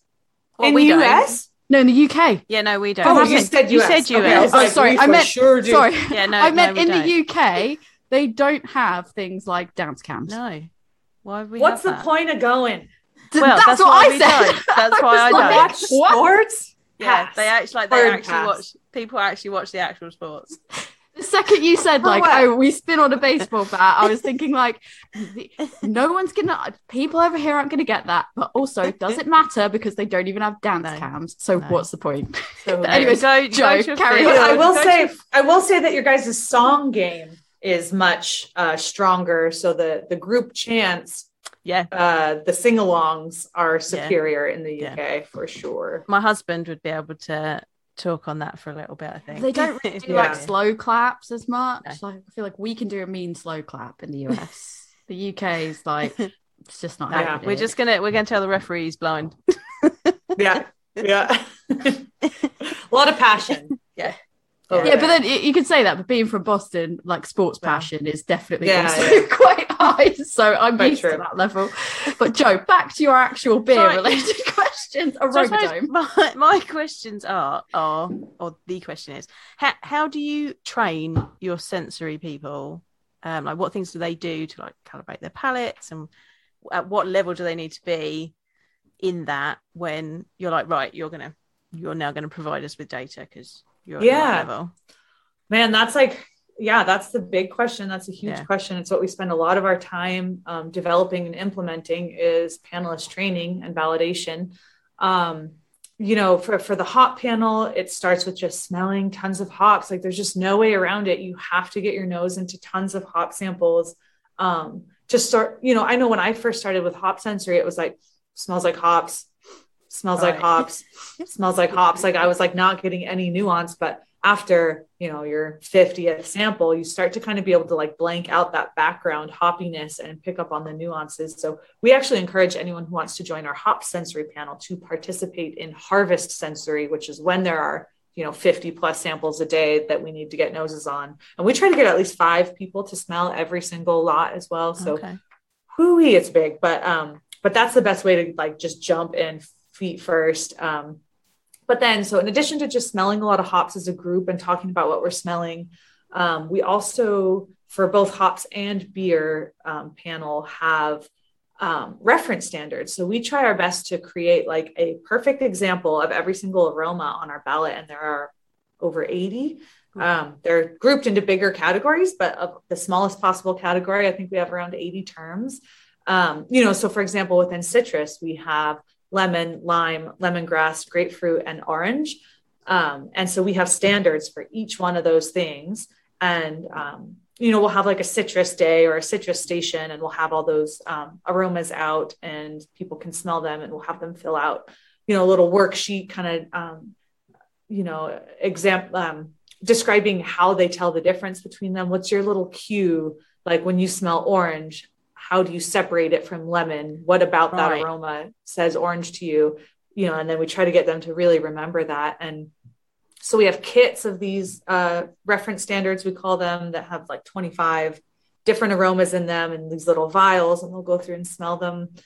We also do like repeated measures tests. So during regular panel we'll slip in sample you know and they don't have any idea that they're being tested. This is just part of their regular panel duties but we'll we'll run the same hop through twice um, you know, we'll give it to them at the beginning and then at the end or whatever, and see are they rating the same hop the same way, um, you know, multiple times? Yeah. Are they consistent about how they're rating it? Um, we'll spike samples with beer and hops. So we'll like squirt some of that reference standard into um, a hop sample or a beer sample and see if they rate that um, particular aroma really high. And as far as validation, um, we we're still kind of developing like something that's uh, more scientific or like uh, solely data driven. But for now, we just kind of keep an eye on people's performance and we, we record their performance on all of these different things. Um, and once we kind of see that they're consistently aligning with the rest of the panel, they're identifying spikes when we send them through, they're consistently um, rating the same hop or beer sample over time. Um, then we start to include their data. They get a you know validation or whatever. Okay. Um, and there are some panelists who like we don't um, we haven't used their data and they're just still training. They're still participating and doing everything that the rest of the panel is doing but maybe they're new to it. Um, and so we're just they're still on panel. They're doing everything the panel is doing but we're leaving their data out for now until we see that progress toward um, a little bit more consistency and acuity. Okay. and how do, how do you become a one of your people on your sensory panels it's all an internal it's all internal. So yeah. everyone who's on our panel works at ych and has other roles. Um, and you would think it i don't know we have probably 30 panelists total. Some people do just hops some people do just beer um, and some people do both. Um, but you know they've got full-time other jobs to do so, and people are busy um, yeah. so you know people have to do a pretty um, honest self-assessment of their capacity because it is quite a commitment to be on sensory panel. There's a lot of training. Um, there's panel itself um, but it's really fun. I mean, anyone, yeah, anyone can do it if they're interested. Um, we're always kind of recruiting. Um, you know, you have to go through some trainings and then, uh, you know, welcome aboard. So we have we have pretty good participation at this point. It was a struggle at first, but now that our team's grown a little bit, we've been able to hire some more people and um, spend a little bit more time, you know, making being a panelist like a fun and rewarding work activity or whatever. Yeah. Oh, that sounds amazing. I would love to do that. I was going to say, like, if, if we just if we just happen to be yeah. traveling around the area, oh my gosh, just drop you guys ever get out to Yakima? Just drop in and and be a panelist for a day. That would be like insane. That would be so cool. You would be more than welcome if you ever find yourself. Out. Most people in the brewing industry make it to Yakima at some point, just because yeah. it is sort of the epicenter, the hop epicenter. Um, so keep keep an eye out for opportunities to do that. Yeah. I mean, I mean, you guys. So, like, you're based obviously in the US, but do you guys have bases elsewhere? In because I know, um, so I helped out a brewery at Bigfoot Festival, for example, and one of the people that came up to our stand was, I think, one of probably the regional sales people uh, in the UK. It, it, was someone that was from the US, but I didn't know if they were sort of based here or if they had kind of flown over for festival season, for example, um, and keeping up those because I, I, found the festivals were quite important for building those relationships and and kind of having those conversations that get to happen face to face that don't always happen when you're back at a brewery. Um, so are those people sort of based in other countries or do they just fly over and come visit or how, how does that actually work? Yeah, we have loads of sales staff based in their region. So um, I think we I think we have like five between five and ten people in the UK alone that are based there permanently. Um, but we have a um, kind of a headquarters in Belgium. So there's quite a few people. We have a big ware- warehousing and um, so it's kind of a hub, like a shipping hub. But then there's also a lot of people working there. Um, and then we also have something similar in Hong Kong but we've got you know sales staff all over the world. Basically any country with a brewing scene we've got at least one person there um, and then all over the us as well. So yeah pretty pretty international at this point. And then we're also um, expanding in canada. So we're going to have a little headquarters in, in canada as well coming up uh, soon. So yeah getting our little fingers out yeah. in the world. Um, but still the majority you know the, all the obviously because all the production is here then all the quality, you know, and then research and developments here and marketing yeah. and a huge internal sales staff as well that kind of um, they all have their counterparts that are out in the region and then they're here to kind of connect the the field staff with the with the mothership, so to speak. That's cool. It's quite interesting. Yeah. Um, I know we've overrun, but do you have time for like a few more questions? I do. There's a few absolutely. more things we 100% want to go. Joe, I'll let you. I know how excited you are with Frozies, so um, I'll let you yeah, you I, want, I lead the Frozies all chat. about Frozies. So being in Kent, like green hop beer is coming up soon here. So when we heard about um Frozies, about your flash frozen hot. So you're calling them frozies because call- you must have watched a seminar I that I was in. I watched the seminar and it was like, I'm going to call it frozies. And I'm like, I'm calling it frozies then because that just sounds fun. I, I, remember um, you We're did gonna that tasting. You you did the tasting at Bigfoot, and then you came back yeah. and we were talking about green hops or something, yeah. and then you went, yeah, someone from like Yakima was there yeah. and and was saying about how like, oh, we might have a fix for something. We'll see what's my... happening soon, and we guessed we were like, it's going to be frozen hops, isn't so it? My my favorite question to ask a brewery is, have you ever done a green hop beer? Yes. And then yeah. I'm like, because I'm like, you know, it, where you're positioned, are you near somewhere where you can get green hops? And like, so I was asking Brew York, had you ever done a green hop beer? They were like, no, because you know, we we tend to just use American hops, so we don't really use English hops. And um, they had a, a representative from Yakima Chief Hops, and he was like, well, there's something we're working on. Yeah, you yeah, might, yeah. like you, will be excited about. So that might change. And I was like, oh. she came back. We were like, like, what can it be? It's frozen hops. It's definitely ha- it I was like, they, frozen hops. They're going to find a way to get those green hops over here. It's got to be frozen because how else are they going to get them over here? So then when when that came out, I was like, yes. Hopped onto that webinar, watched it. all about on. the frozies. So yeah, yeah. I think the uh, the marketing team was like, everyone's calling them frozies now. I was like, sorry. Made it, made like, it happen. She's like, that's that's what we call them now. Like yeah. she watched the webinar, yeah. she came out, she's like, yeah, just so you know, they're called yeah, frozies. That's what they're called. Like, all, the cool, all the cool kids are called. That's, that's, what we're gonna call them. That's what we're calling them from now on. Oh man, um, they're gonna kill me.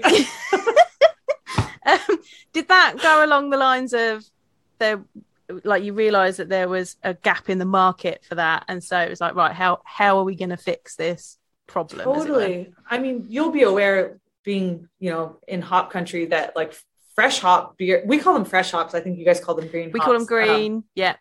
And then I think we're trying to like call them wet hops. yeah, wet hops. The three. All the, the hops are fresh, but whatever. And yeah. all the hops are green, so it's like yeah. language. um. Anyway, that fresh, wet green hops. Um, yeah. You know, you have like 24 hours from picking to brewing, and the, yeah. the, the the um, coordination that that requires is just like I don't even like to think about it because it makes my head hurt and it gives me anxiety. Um, and so, you know, that's a real challenge, but it's also such a fun thing to work with. You get such different flavors, yeah. um, and it's just such a cool connection. You know, again, that's like such a big thing for Yakima Chief is like connecting the farmers and the growers. Uh, sorry, c- connecting the brewers and the growers Um, and I think that green wet hops are like kind of the epitome of connecting those two players. Yeah. Um, but you know, you'll just be SOL uh, if you're not in the right region or whatever. And we've even had like, I mean, we've flown like overnight. We had like a brewery, I think it was in Korea or Japan, maybe. I think Korea though, um, that had us like fly them. They paid to have like fresh hops flown wow.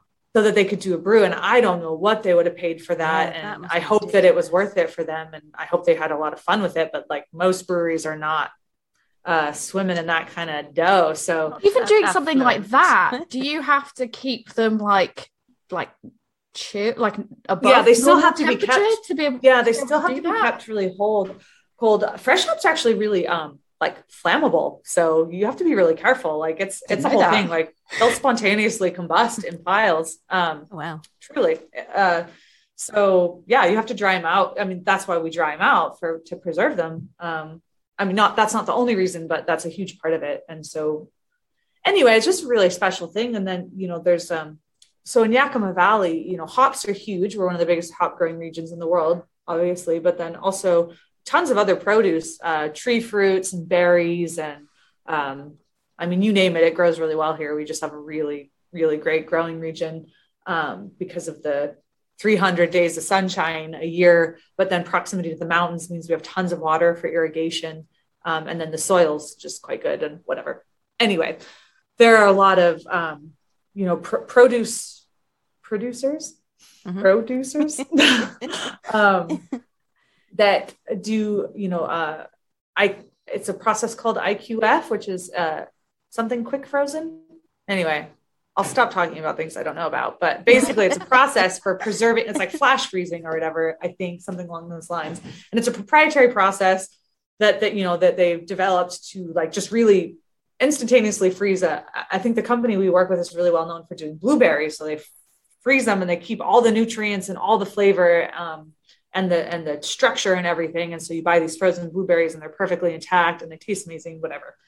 Um, and so I think the wheels started turning. Like, could we do that with hops? And um, t- you know, again, we did a bunch of trials and brewed, and we did um, the a, a, a difference test, which is like we, we use a tetrad test. Um, I don't know. This is like a sensor, like a sensory test, um, Okay. where you basically have two samples of two beers, so four total. You blind code them, you you randomize them, and then you have tons of people see if they can group them correctly into their like identify the diff it, the two that are the same and therefore Yeah. different. Does that make sense? Yeah, yeah, yeah, Um, it does. Yeah. Uh, it's so hard to explain, weirdly. um, and it's just a way to see if there's a perceptible difference between two products. And uh, people couldn't really tell the difference between a beer that was brewed with true green hops and a beer that was brewed with these frozen green hops. And so we were like, okay, this works. Yeah. Um, but logistically, can we ship things? I mean, they have to be not just frozen, but like really frozen. They have to be like Yeah. super cold shipped, um, which is expensive and challenging. And so we did a whole bunch of, um, you know, trials where we put uh, temperature trackers and all these things on these, um, you know, shipping pallets and ship things to breweries and monitored if the temperature was remaining consistent and then had the breweries, you know, give us feedback on how, how did they look when they arrived? How did they brew, et cetera. And it all, you know, lined up and worked well. And so, yeah, we released the product and it's pretty exciting. I, I, if I were a brewer that was somewhere that couldn't get fresh hops, I would be uh, pretty, pretty excited to get my paws on some. Yeah, I think they're really exciting because green hop beer is just so interesting anyway. And Yeah. then having that the opportunity to get green hops from somewhere else and then potentially, you know, if you keep those frozen, you can do green hop at a different time of year. Like so you can get those amazing flavors at a different time. Like that's just really exciting. And another thing that we think is really fun is you can blend hops that you could never have blended fresh Yeah. before because of the pick windows, um, which opens up a whole new kind of realm of possibilities of flavor there as well. So Yeah, that was really interesting in the in the webinar that I watched. Yeah, because I, hadn't even thought about that. That wouldn't have Um, even crossed my mind. Yeah, that you Yeah. know, I, I thought green which hops. it That's was. it. because yeah. Yeah. two two of the different ones because I know when we have green hop here, um, that quite a few of the local breweries we, we have a festival in our park with with the with the ones that are local, but there's always one local brewery that has their green hop beers last be- and and towards the end of the month because they use the later cropping hops so theirs aren't ready Yeah. for that time so having that option to be able to blend different ones that you wouldn't normally that's that that's just opening up that palette of flavors and aromas to brewers it's amazing Yeah, it's exciting. yeah End to end, how long did that process then take to sort of experiment with that? Or roughly, obviously, it doesn't have to be exact, I'd but say about a year. We, I think Hmm. we brewed, well, we brewed the beers for that Tetrad test, fresh hop time last year. So harvest, so like September. Hmm. Um, and then spent the whole year kind of testing all the shipping logistics and um, storage logistics and stuff. Um, and brewing with ones we had stored and uh, different things and um, and everything. I think you know if, if things hadn't gone as well as they did, I don't know if we would. A year timeline is pretty tight for a release. If anything had been like, oh, that didn't work, like the temperature went way up on the sh- shipping container for some reason, we're not really sure why. We got to go investigate. Or Yeah. oh, we brewed six months later, but it tasted like garbage. Okay, what's going on? But none of that really happened. So we, Mm. we were able to move forward at a pretty fast clip on this one. that's that's quite yeah, it's quite interesting. I think Yeah. uh, like over here, the people that we've spoken to, we've had conversations with, have all sort of been a bit um nervous about the idea of like, oh, but what if what if now the American hops are now now going to overtake English hops and and suddenly um you know everyone wants to use American green hops for their green hop beers instead of English ones. And and I've I mean my viewpoint was you know I think the great thing is though is it now gives you variety. And actually I think what you guys have done is actually going to boost a resurgence in English green hop beers within the craft industry because I think you guys will probably speak more to the craft industry than maybe to the traditional industry. Um, and so I think a lot of the green hop beers that I've come across since Joe taught me about them last year have all been the majority have been from traditional breweries.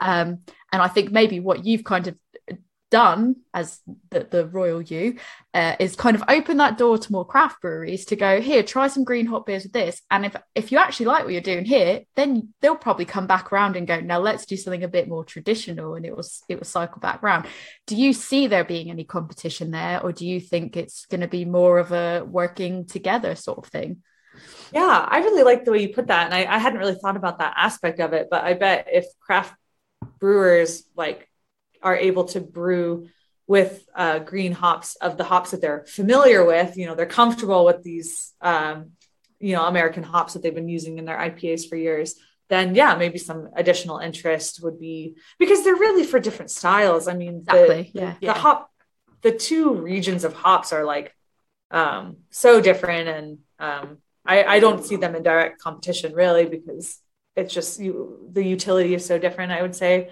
um so yeah i would i would that would be really cool if there was like a kind of re um resurged interest in green hops in english green hops from the craft beer world. I would love to see that. Be cool to see more of like a series of like okay we've got some in this series of green hop beers we have some american Yeah. ones and we have some english ones and here's the whole oh you know spe- like old to new world sort of thing. I think that'd be yes quite Yeah. cool. yeah um but be yeah I, think. I, I think that's sort of I, I never thought about it from the angle that that the seminar came from which is like yeah now you can blend things you could never blend before. I just my mindset was all on the green hop beers. And then i was like when people started saying oh i'm a bit worried. What if we don't what if people don't care about english ones? I was like that's never going to happen because i think if anything that just same- they're not the reignites yeah but that's it it's not the they're same people who care yeah. exactly and i think if anything it's just going to reignite the interest in the craft community Yeah. for these traditional yeah i would like- love to see that. it's different aromas and flavors. Like you're going to get different things out of it so. Yeah. Yeah. Completely.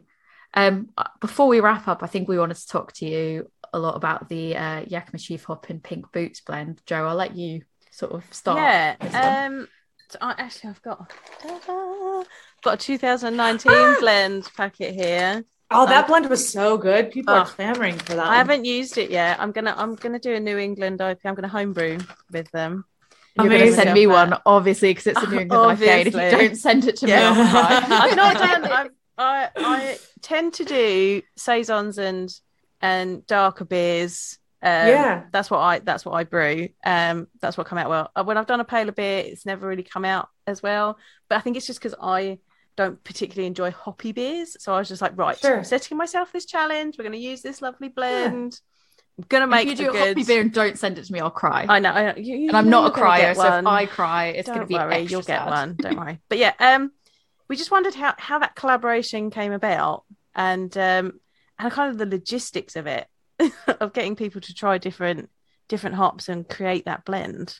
Yeah. So it started, I think this is our fifth year of doing this blend. Um, and, you know, we had a, um, that was actually before my time at Yakima Okay. Chief that it started. Um, but I think basically like a, that we had a, um, an RSM who was a member of Pink Boots um, in California and, you know, brought it up to the, the CEO at the time and, um, you know, had identified an opportunity for YCH to give back. Um, YCH makes a pretty big effort to, to, um, you know, contribute to the brewing community, to, to the, to the local community here in Yakima and, and to, to brewers, you know, a lot of charitable work and, you know, that kind of thing. And, um, part of our kind of mission statement or whatever.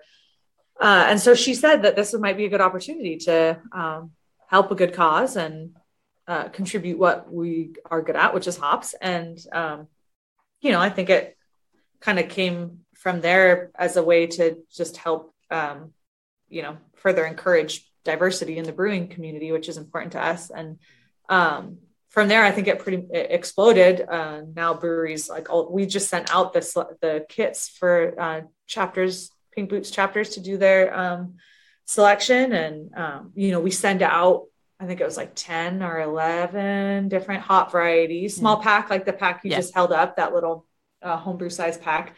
Um, and then the chapters, you know, we send out sheets for them to, you know, fill out their feedback or whatever and create their blends. And then, um, you know, it's a whole voting, you know, process and we whittle down, you know, we whittle down um, everyone's kind of favorite hops and then, uh, then the, everyone votes on on the final blend or whatever. So it's really like a pretty collaborative effort, as much as it can be when you have um, thousands of people participating. But it is a really good opportunity. You know, we're really spoiled. We get to smell hops all the time whenever we want. Um, tons of hops, hops, hops, hops, hops, hops. Oh my God, so many hops. But you know, there's a lot of brewers that don't that don't. You know, they just have the hops that they're brewing their regular recipes with, and they'll give Yeah. them a quick assessment to check for off notes before they brew with them or whatever. But they don't necessarily get to sit down with 12 different hop varieties, sniff them all side by side, and really spend that time um, digging into the sensory component of it. Um, so I think that's a really nice thing that YCH provides. And again, it support, you know, it's an experience that um, makes people a better, it makes you a better brewer. It makes you better, you know, it's not just brewers in pink boots. It's people who are in sales and marketing that work in tap rooms, no matter where you're working in the brewing industry, having that hands-on experience with the, with any of the raw materials is, is super valuable. Um, and then it's just like builds that community. It's, it's something you're doing with your group.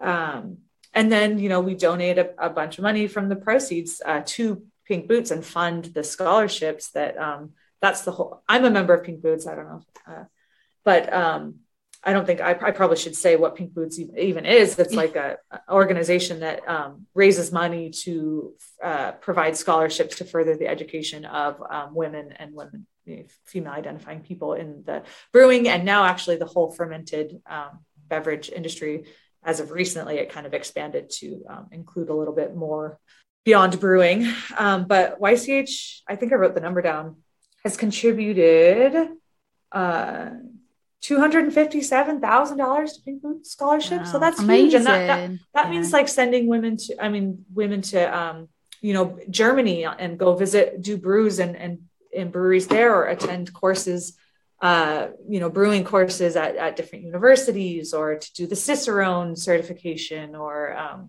you know, all that kind of stuff. So It's amazing. just helping women get a little bit of a leg up because it can be hard to break in and people don't always assume you're competent. So you have to be even more qualified than Yeah. other people um, to get, you know, seen. And it's getting a lot better, but we've still got a lot of ways to go. And so this is a really Pink Boots is uh, a great organization for for just kind of giving a little another little step on the ladder for women who are trying to um, you know break into the industry or or further themselves within the industry. And I, I'm genuinely truly proud to work for a company that that takes that seriously and supports that. That's amazing. Yeah, we don't we don't actually have a pink boots. We There were talking no- about this on numerous no occasions. We don't have pink UK. boots chapters. Um, I've been I, I tried to encourage like a few people I know that are like in brewing to. I was like, you should start it. You should start it. Um, but I don't know because I don't know what actually goes into starting it. It's not- just it's not easy to start a No. chapter. When I was at when I was at um, Heriot-Watt, um, a friend of mine who's a, a brewer, um, she was you know trying to look into it, and she's a really one of those really organized uh, Yeah. process people. And I was like, if anyone can do it, she can do it. Um, but she, uh, she didn't. Do She it, can so. do it. I think it, yeah, you're right. It is probably quite Yeah. difficult, and and I, but I do think like over here we really really could benefit from that having that program as well. There's so Um, much. There's so many women brewing, and with Heriot-Watt many and women. like my Yeah. brewing and distilling course. I mean, it was it was male dominated, but I would say about a third was women, and that's like pretty good for any given. You know, I think that this next generation of like younger uh people entering the industry is like so much closer to 50 50 than it ever has been. So I think Anyway, over here, yeah. having that chapter would be it would provide good role models as well over here Absolutely. for people to say you can do this because I think you know tying it back into something we said at the beginning, I think of the imposter syndrome that you know Joe and I have spoken about uh, numerous times. Anyone that listens to this like knows we've spoken about it so many times, and people that know us personally know that we've spoken about it so many times. I think a lot of that can feed into the fact that you know where it has historically been male dominated, and you do sometimes feel like you need that leg up. Like I think having a chapter over here would be quite good because it will sort of show those role models and show people like you don't have to have imposter syndrome like you know you can sort of go and you can do this and you've got this so um yeah no but i think that was a really interesting thing that you guys did doing that that blend with Yeah. them. It's amazing. yeah i'm actually meeting with the pink my local the yakima pink boots chapter tonight to do our little Oh, selection amazing. so I've Yeah. been like, Cool. I follow quite a few of the chapters on Instagram, and I've been like eagerly watching them, like planning it and getting Yeah. together. And I'm seeing, and I'm like, I wonder what ones they're gonna pick. I want to do it. yeah it's it's fun was was I mean- doing the blender challenge during the pandemic or was it actually okay because you send the kits out therefore you didn't have to try to get you know and obviously where it's all spread out like was that actually not as much of a hurdle as it might have been because the fact that you can just send the kits out and people can do it in the spaces that are comfortable for them? yeah it actually brought a lot more people in that probably wouldn't have otherwise been able to participate because in previous years we've done it at the like um, annual pink boots meeting the big national one that coincides with cbc i think or one of the big brewing conferences i can't remember. Okay. um, i've never actually attended one because it's been a pandemic most of the time i've worked for this That's company. yeah. but um, you'll you'll let off this time. Yeah. But yeah it used to be a physical uh, a big gathering physical gathering. Um, and obviously couldn't be last year and won't be again this year. Um, but yeah sending sending the kits out i think is allowed you know because um, not everyone can fly to somewhere i mean especially internationally um, but even within the us not everyone can take that time uh, off to go do this thing that's vo- essentially volunteering. It's very fun but it is volunteer work. Um, so to send the kits out to the chapters has really opened the opened it up to a lot more people which i think is ultimately quite good. That's pretty do you think you'll continue to do that in the years that follow then? That's a great question. I or will I there be a blend maybe of doing both I think it'll likely be a blend. That's kind of the way we've moved with like um, hop selection. You know it used to be everyone came here to select their hops for the coming years during harvest. And um, now i think we'll this year i know it's going to be a bit of a blend. There will be brewers coming out here but also we'll be sending hops to them where they are. Um, and I, I have to imagine that'll probably be a permanent thing because it is it does make more sense in a lot of ways. Yeah, people. yeah. Um, any, I guess, like last question I've got, and Joe, you might have some more after, but um, you know, is there anything, any like parting words you want to give sort of women that are even considering about getting into the beer industry in some capacity? Any any message you want to send, or any inspiration you can give, or anything like that? Oh, that's big. It doesn't have to be that big. It could literally be like just. It could literally be like a it. Shia LaBeouf, like just do it. or female identifying Yeah. as well, I should say, not just Yeah. yeah. Yeah, Female identifying sure. people. Yeah, I feel like I I- my brain's just like all of that's coming in is cliches, like fake it till you make it, and like follow your heart. I go Like, by fake it till you make it. So I totally Yeah, preach. totally. Yeah. Um, but I would actually like, I don't know. I think just having the audacity to like show up and um, and, um, is the is a big part. And I would almost like say more to people who are already embedded in the industry to like reach out your hand and like pull people in to the group and and invite women to the table because I think there's a long time where people kind of felt like there was only room for one, or you know, there's like almost a competition between women in male dominated industries to um, keep their spot or or stay one of the boys or be seen in this certain way to to to um, have a better interaction with their male colleagues or whatever and um, I just think, yeah, you know, we don't have time for that anymore. Like that's not that's a shitty ad- sorry, that's a bad that's, attitude. That's and- I swear all okay.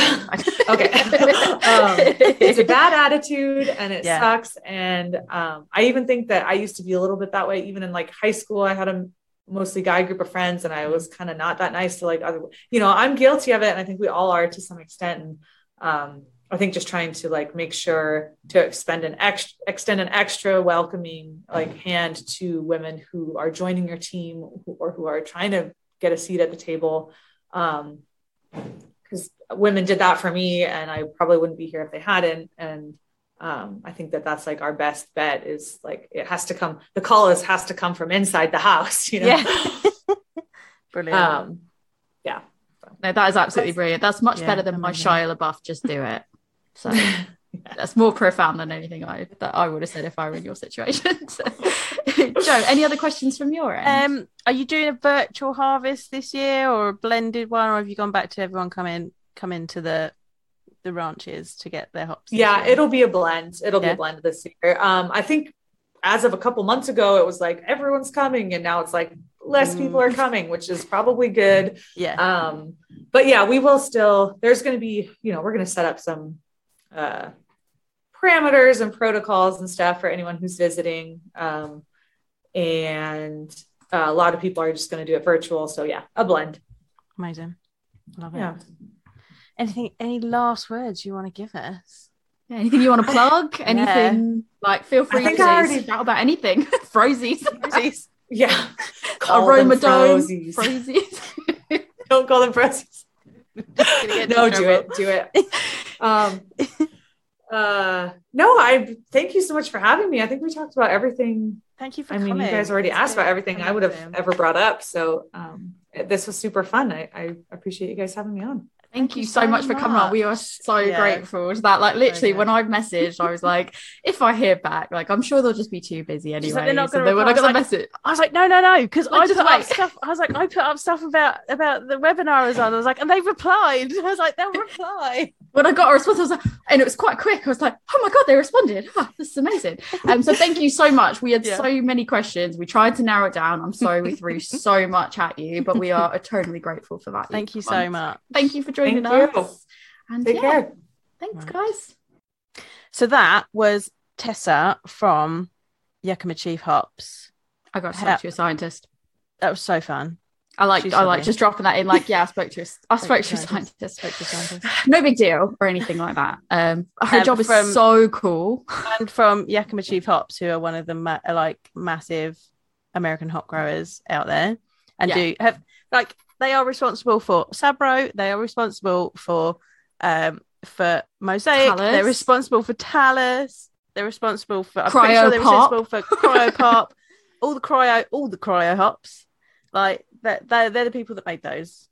So that's pretty cool. And she she was so lovely.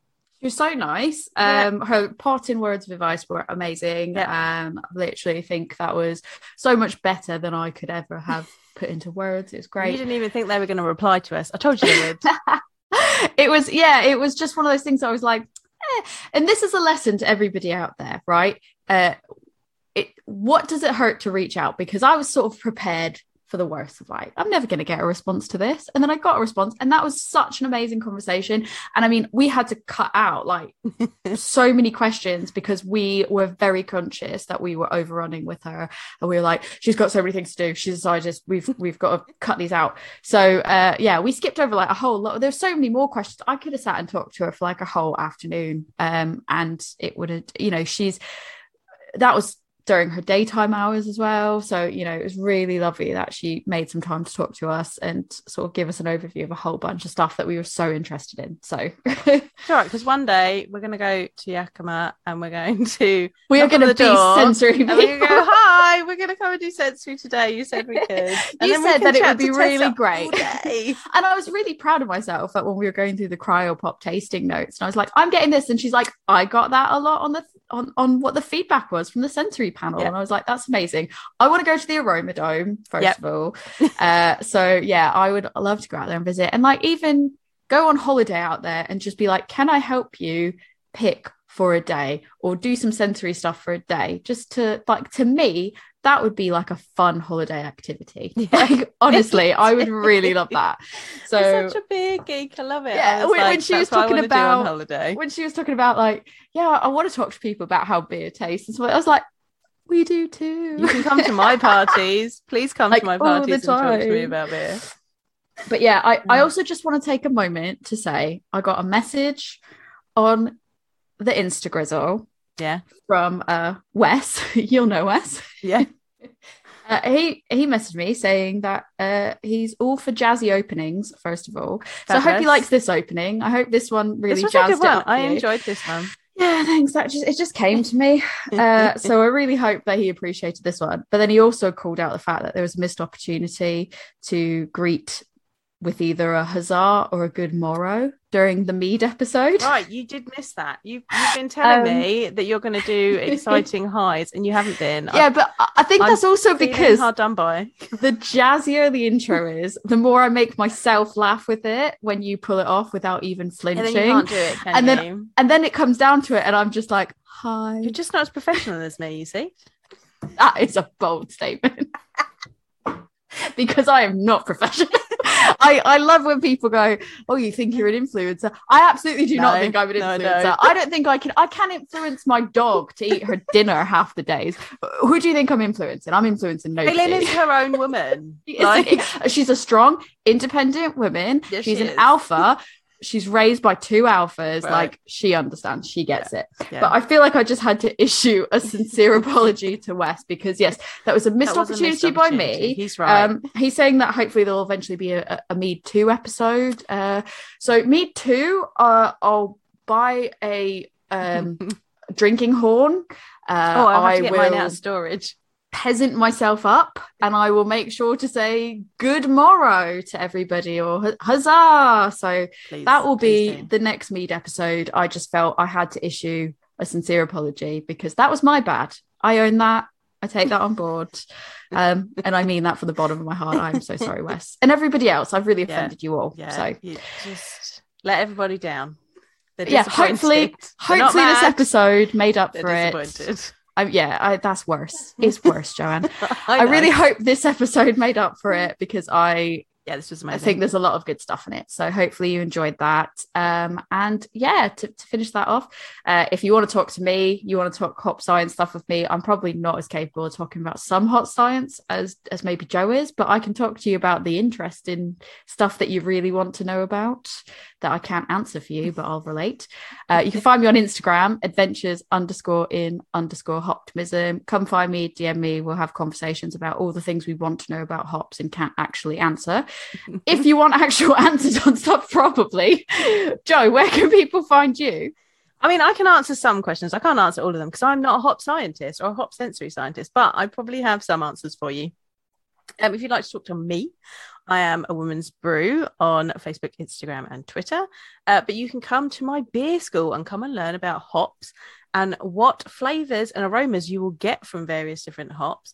If you come and join my beer school, Love Beer Learning, we are on Facebook. I generally hang out on Instagram. We are on Twitter. Uh, we are on TikTok and we are on Pinterest. We also have a website where you can find out more about how you can learn about hops uh, and sensory tasting with me. That's lovebeerlearning.co.uk. And we also have an email address, lovebeerlearning at gmail.com. We'll pick up emails for the podcast there as well. So if you've got somebody you want us to reach out to that you would like to hear us talk to you on the podcast, let us know and we will ask because if we don't ask, we don't get. Exactly. That's the one thing I learned. and definitely go and check out Yakima Chief Hop Yes. on uh, Instagram. I think the Yeah. handle's just literally Yakima Chief. Yeah. Uh, but they are Yakima Chief hops because there is Yes. a, as, as she mentioned, there is definitely a distinction between the ranch and the hops. So uh, look for them on Instagram. You can see all the really interesting stuff they're doing with you know their uh not frozies uh their pink boots blend We're making frozies so go check them out. um it's yeah. She I, I don't think she i think she wanted to sign off on it but then Yeah. also she's like i shouldn't but i'm going to.